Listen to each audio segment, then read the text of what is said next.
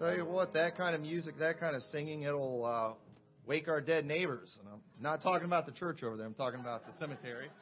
But well, boy, I, th- I uh, do uh, appreciate. I just want to. I wish I had time to like thank everybody and uh, for everything that they've done. You know, getting us to uh, this point, just getting the building ready, and uh, just giving everything that's been done. A lot of work and a lot of prayer has gone into this, and I don't have time to recognize everybody, but I really do appreciate uh, everyone. You know who you are, and if I, I'll just not recognize anybody. You get your rewards in heaven. How does that sound? But, uh, but anyway, I do, and I appreciate the music. And uh, today was the debut of our choir, so uh, finally we've been wanting to get a choir for years, and appreciate Brother Daniel uh, leading that. And uh, I thought it sounded pretty good. I enjoyed singing it anyway. I don't know. Y'all, y'all looked like you were somewhat pleased, so. That's good. But anyway, let's go ahead and go to uh, Matthew chapter 9. I've got my wrong sermon notes up here. I've got uh, tonight's sermon. I believe it was Matthew chapter 9 where we did the reading. Matthew chapter 9, and uh, we'll start reading in verse 35. It says, And Jesus went about all the cities and villages, teaching in their synagogues and preaching the gospel of the kingdom and healing every sickness and every disease among the people. But when he saw the multitudes, he was moved with compassion on them because they fainted and they were scattered abroad as sheep having no shepherd. Then saith he unto his disciples, The harvest truly is plenteous, but the laborers are few. Pray ye therefore the Lord of the harvest that he will send forth laborers into his harvest. Now, in this passage here, we're seeing Jesus moved with compassion. He's looking at this group of people who are about to faint in the way, and he sees all these people everywhere as sheep not having a shepherd. And when he saw that, I mean, it, it moved his heart. He was sad about this, and he wanted to help these people. He was healing all these people. He's doing everything he can. He's preaching to them. But there were so many of them. There's multitudes. They had real needs, and there just weren't enough laborers. And so this is why he's kind of sad in this in this uh, story because because nobody's leading these people, they're just kind of being scattered. And this was not a good situation. And so what's interesting about this passage is that many of these people who were fainting and being scattered abroad would not have been if they would have just had some laborers, if they'd have just had some shepherds, shepherds to guide them. That was all they needed. These people were willing to listen. They were willing to hear the truth, but there just weren't enough people telling the truth. And so they were being scattered. And so this crowd that Jesus had compassion on is a crowd that, with just a little bit of help, were ready to do the right thing. And it's an important thing we get, we get this concept. And so many times, we often go on these quests to try to figure out the uh, secret to success, or we just kind of hope success will come by chance. You know, we think successful people are all lucky. That's kind of the attitude we have sometimes. And, but many times we don't realize that everything we need is right there it's at our doorstep. It says in John 4:35, "Say not ye, there are yet four months, and then cometh harvest. Behold, I say unto you, lift up your eyes and look on the fields, for they are white, all ready to harvest." And the title of my sermon this morning is "It's Harvest Season." It is harvest season, and this is kind of a theme that I want to just kind of take uh, into the next months because we literally are in harvest season right now. I mean, it's it's just a matter of time, we're going to see him harvesting the crops out here. We're in farm country. We all know about harvest season. But I believe as a church, for us as a church at Liberty Baptist Church, that this is harvest season for us. It is, we have done a lot of work for a long time, and there has been a lot of things happening. God has been doing a lot of things, and I believe it's just time for us to start reaping the harvest. But you know what? If we don't get busy during the harvest time, then we're going to miss an opportunity. Because think about all that work, you know, that goes into farming and getting crops planted. I mean, it takes a lot of work just to plant. You know, and there's a lot of work that they do throughout the year. But you know, all of that would be a waste of time if they didn't do anything during the harvest season. I mean, the harvest season, that's the most important time. That's when you get to finally reap everything that you sowed. And you know, as a church, you know, we've been you know we've been working for a long time. We've been working all year. I mean, as difficult as it's been in 2020 to just operate as a church and to do anything without all the obstacles we've had in our way, when it comes to just everything, we've still just been plowing away. We've been plugging away, and I do believe that it's time for us to start reaping some things and to start doing some harvesting.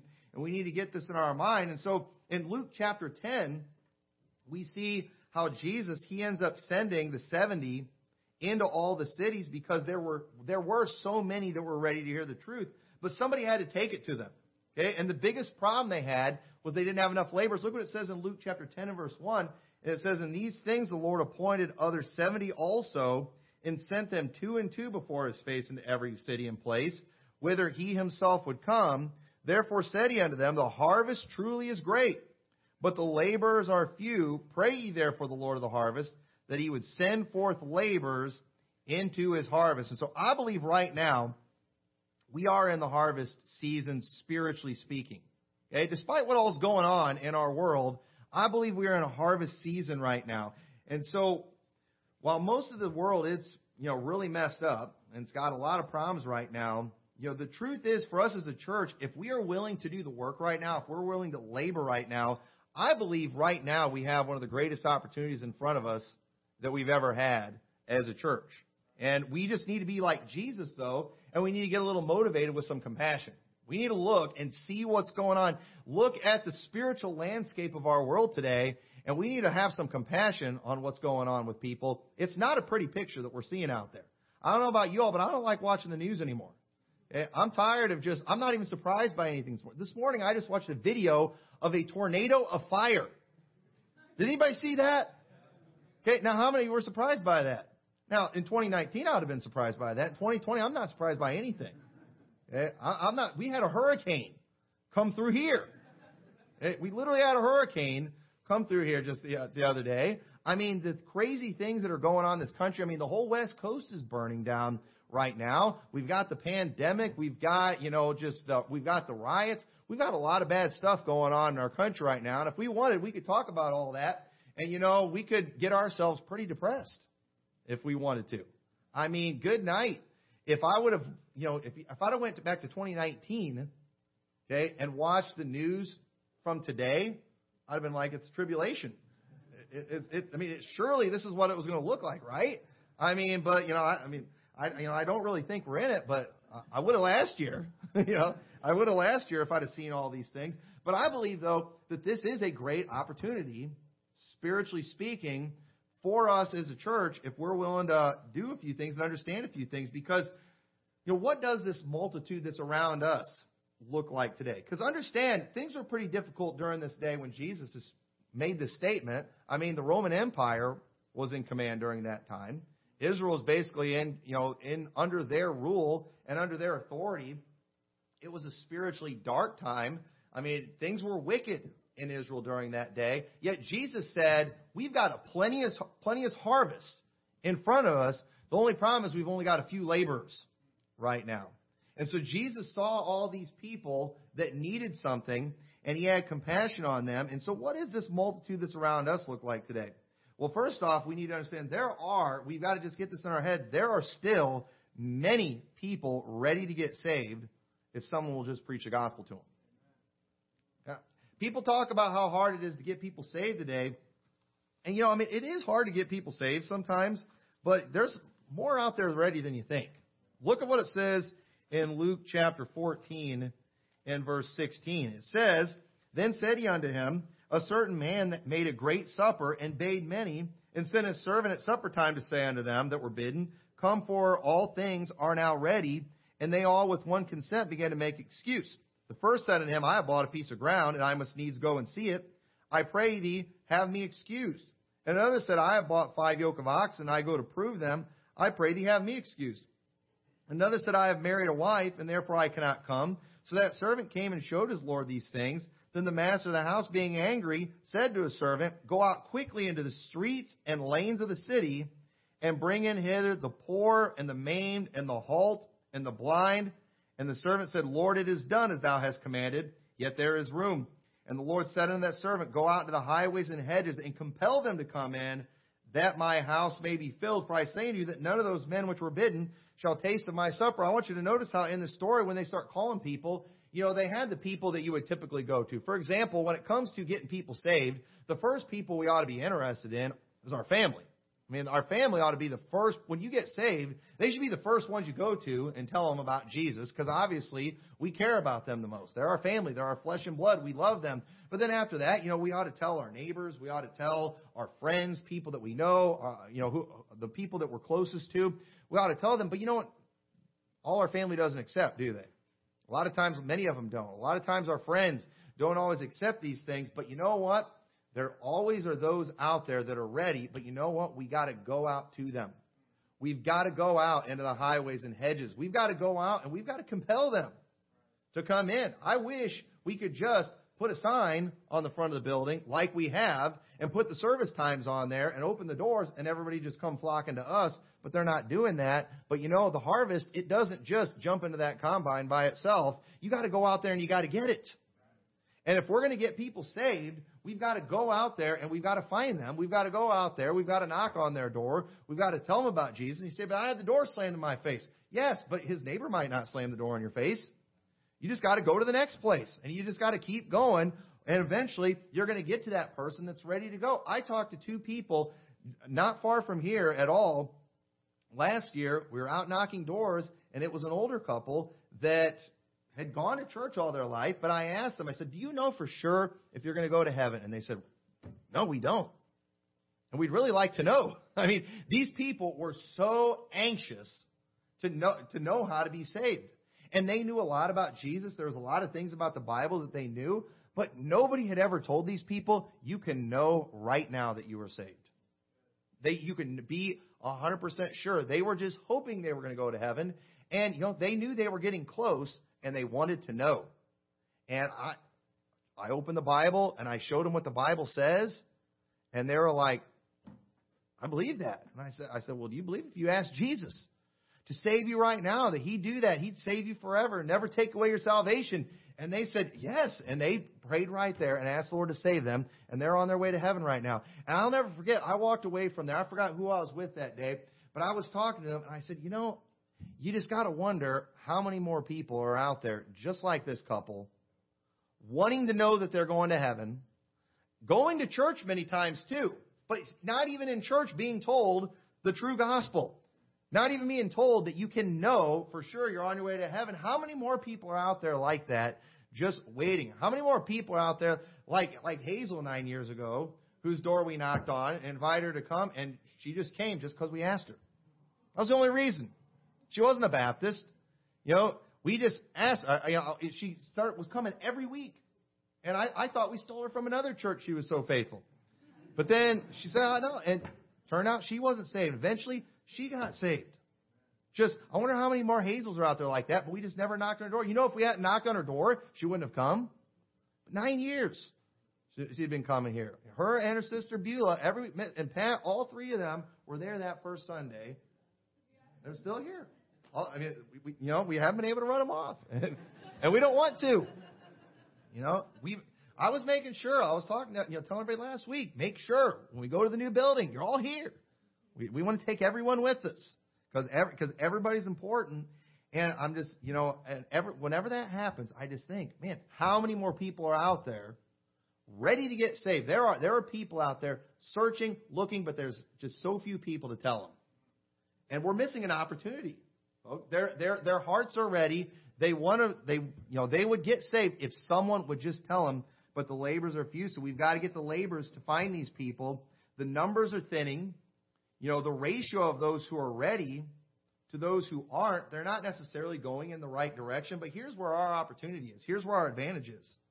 There's also fewer people going out today trying to reach those people. You know, there was a time, you know, when you were out soul winning, you were competing with a lot of other churches for those people. But not today. Today, I mean, not many people are doing that kind of thing. And I remember nine years ago when we were knocking doors and telling people about the grand opening of our church. I remember one lady, it was an elderly lady, and she saw what we were doing, and she's like, "This is this is so wonderful." She said, "Our church used to do this," and then she went proceeded to tell me how their church is dying. She's like, "Maybe we should start doing stuff like this again." And truth is, if we're not out there trying to you know, reach the lost, why would the Lord bless our church? You know, why would God help us to grow? Why would we have any increase if we're not willing to go out and work in the harvest time? And that's what we've got to do. We've got to be busy. And it is, it's just amazing how easily some people get saved today. Some people are hard. There's hard cases, you know, but there's the easy people. We got to go get them. So another thing, uh, uh, Matthew, uh, turn back to Matthew chapter 9 in verse 36. Notice what it says. But when he saw the multitudes, he was moved with compassion on them because they fainted and were scattered abroad as sheep having no shepherd. There's many people out there today who want to do the right thing and they want to stand with those who are doing right, but they just don't know where we are. A lot of people just, you know, as long as we've been out here, they don't know we're here yet. They don't know what we believe. To, to them, we're just one out of dozens and dozens of churches in this area. They don't know us. And, you know, a lot of people have, I mean, think about this. If you just went and you didn't know anything about religion, you didn't know anything about the different denominations, and you just decided, you know what, I'm just going to start trying churches. I mean, you know, how long before you would have ended up here? I mean, you know, there's like a 1 in 60 chance, I guess. But, but the thing is, by the time you've gone through about 10 or 12 and you got nothing out of it, you're probably going to give up. And a lot of people start seeing all churches as kind of the same, and that's just not the case. But, you know, that's why we've got to be busy being out there telling people what we're doing. We need to be public in what we preach and what we do and what we stand for because there's a lot of people out there who believe like we do. They just don't know where we are. And they want to stand with somebody that's doing the right thing, but they don't know where we're at. Turn over to Revelation chapter 2 and verse 2 because many people are trying to stand strong, but they are fainting because of a lack of leadership, a lack or a lack of companionship. It says in Revelation 2 2, I know thy works and thy labor and thy patience, and how thou canst not bear them which are evil, and thou hast tried them which say they are apostles and are not, and hast found them liars, and hast borne and hast patience, and for my name's sake hast labored and not fainted. Okay? Now notice how Jesus is commending this church here because they worked, but they hadn't fainted. And you know, the Bible says that we shall reap if we faint not. But here's the question we need to ask. Why would we faint? You know why we faint? Because we're weary. We faint because we're tired. You know, we're discouraged. And it's real easy to just faint, but thank God for a church where we can get around to other people and be encouraged to do the right thing and to stand strong and to work with other people. Thank God that we have that kind of thing. And this church, I believe one of the reasons the people made it is because they had each other. But you know, a lot of people are out there. They think like we do. They believe like we do, but they're not here with us. They're not around people who think and believe like they do. And so they're busy watching the news and they think everybody's lost their mind. They're busy watching television and all the propaganda there and they think that they are alone in the world. They think they're the only people that believe a certain way. And you know what? If you, you know, believe this Bible, if you're, you know, an old-fashioned Christian, you know what? You're not alone. You know, we've got a congregation full of people here that actually believe this stuff, and we make a pretty big deal about it. And, you know, we, one of the reasons we all get along with each other so well is because we have these same beliefs. I mean, we've got a lot of different people from a lot of different backgrounds, from a lot of different places, but you know what we all have in common? We've got Jesus Christ in common. We've got doctrine in common. And so we have fellowship with each other. And that encourages us, us to go on where a lot of people are just, they're fainting. They're giving up. Yeah, you know what? I must be crazy. No, you're not crazy. And I felt like when we started this church that I, that's kind of what I had to do that first year. You know, as I was, I felt like I was teaching a lot of the old timers in our church that, hey, you're not crazy. Hey, you old timers, you all were right on how you think. They're seeing the stuff that's going on in this world. They're like, man, something's really wrong here.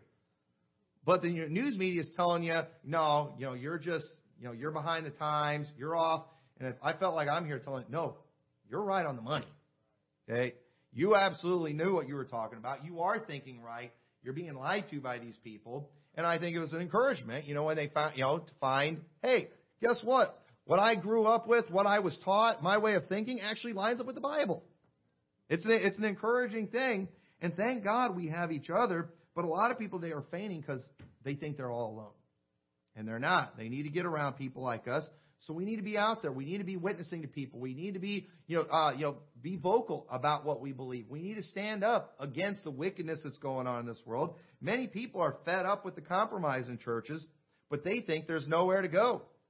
In Jeremiah chapter 23, uh, in the passage there, we see a, a, woe pronounced or a curse on those uh, shepherds who scatter the flock. Go and turn over or, uh, Jeremiah chapter 23 in verse 1. It says, Woe be unto the pastors that destroy and scatter the sheep of my pastors, saith the Lord. Therefore, thus saith the Lord God of Israel against the pastors that feed my people. Ye have scattered my flock and driven them away and have not visited them. Behold, I will visit upon you the evil of your doings, saith the Lord. You know how many people I've talked to in this area who their pastors have driven them out of their church with their rock and roll music? They've driven them out of their church with their watered down perversions of the scripture. They've driven them out of their church with just their bad preaching, with their compromise, with their liberalism. They have driven these old timers out of their church with that kind of thing. And the Bible says, woe to those pastors do that. You're supposed to be feeding these people.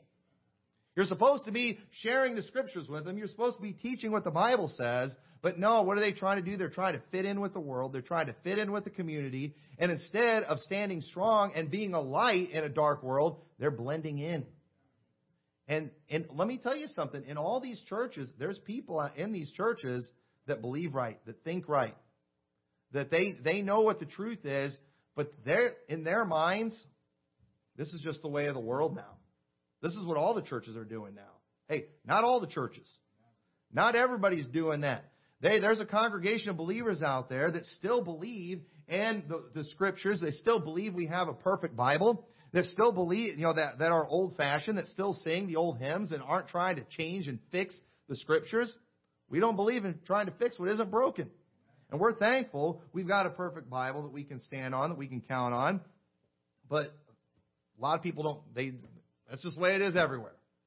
And they're just going along to get along, and they know something in their heart's wrong. We see uh, in uh, 1 Samuel, Hophni and Phinehas. We're not going to take time to read that story, but in their day, there were people who despised what they were doing. They saw the way they were perverting the sacrifices and the things of God. They saw the way they were mishandling everything, but they had nowhere else to go during that day. I mean, if the high priest was wrong in that day, you were just in trouble. But th- thankfully, we're not. That's not the system that we have today. And but many people back then they despised the Lord's offering and they quit being obedient because of that. And God was God ended up killing Hophni and Phinehas for that. But you know what? There's a lot of churches out there today that people do despise what's going on in these churches, but they think that's all there is. And you know what? That's not the case. We, we've got to make sure we let them know that we're here. And so we see, so there's many people that are ready to get saved if someone will preach to them. We just got to get out to them. There's people that want to do the right thing. They want to stand with those who are doing right. Hey, every time another church, and I, and and I hate for this to sound the wrong way. I don't want churches to go bad. Y'all understand that? I'm cheering for other churches. I want them to succeed. I want them to do good. It does my heart good when I talk to people when we're out soul winning from other churches and they believe the right gospel. I'm, I thank God for that every time. And we're not the only church in town that preaches salvation right. Okay? I'm not here to say that today. There are other churches in town that are preaching a clear gospel and have a lot of saved people in those churches. Okay? I, and I know that for a fact based on the testimony of many people. So I'm cheering for these churches. I hope they I, I, I hope they keep doing these things. But you all realize as they thin out, okay, as more compromise, as more get away from the truth, that's just going to draw the people who do love the truth to this place. Okay, so you need to understand, and I hate to sound carnal right now, but if I may speak in a carnal way, I believe, you know, we have a great opportunity today to, to build a great church because there are so few that are offering what we are offering today. It is becoming more and more rare. And if people do want this type of thing, you know, there's not too many other places to go. So you know what? This isn't time to compromise and just do what everyone else is doing. Okay? If we're just doing what everybody else is doing, then we're going to have, you know, we're going to have a ton of competition. But you understand that doing things the right way, there is a great opportunity today, but we've just got to stick to it. So the third thing we need to understand, there's many out there who just literally have no idea what to do, and they would do the right thing. They're just being led astray by wicked shepherds. You say there are no wicked pastors. Well, how come Jeremiah 23 is saying, Woe be unto the pastors that scatter the flock? Turn over to John chapter 10. I wish I could tell you everybody that calls himself pastor is a good guy, but it's just not the case. Thank God for good shepherds. Thank God for uh, those who have, you know, been in one place for a very long time. Uh, you know, there are there's there's other pastors in this town. I mean, they've been in their church three times as long as I've I've been here, and I'm thankful for that kind of testimony. My dad, who's here today, he pastored one church for 30 years. You know, thank God for people that have that kind of testimony. But a lot of people, I mean, they just jump around from place to place. You know why? Because they are hirelings, is what the Bible calls them. It says in John 10 in verse 11, I am the good shepherd, and the good shepherd giveth his life for the sheep. But he that is an hireling, and not the shepherd, whose own sheep are not, seeth the wolf coming, and leaveth the sheep, and fleeth, and the wolf catcheth them, and scattereth the sheep. The hireling fleeth because he is an hireling, and careth not for the sheep. I am the good shepherd, and know my sheep, and am, and am known of mine. You know, many people out there today, they do they want to do the right thing, they just don't know what to do. Nobody's telling them. You know, their pastors are hirelings. If they speak the truth, they're afraid they're going to lose their paycheck. They're afraid that they're going to get fired. And they don't and they don't realize too, there's always going to be wolves trying to get at the flock. Jesus is talking about the good shepherd. He gives his life for the sheep. He's watching for those wolves. He's watching for those dangers. He's watching for that false doctrine, and he's ready to stand in between the flock and that wolf. That's what a good shepherd is ready to do because the wolves are always going to be trying to get out the flock.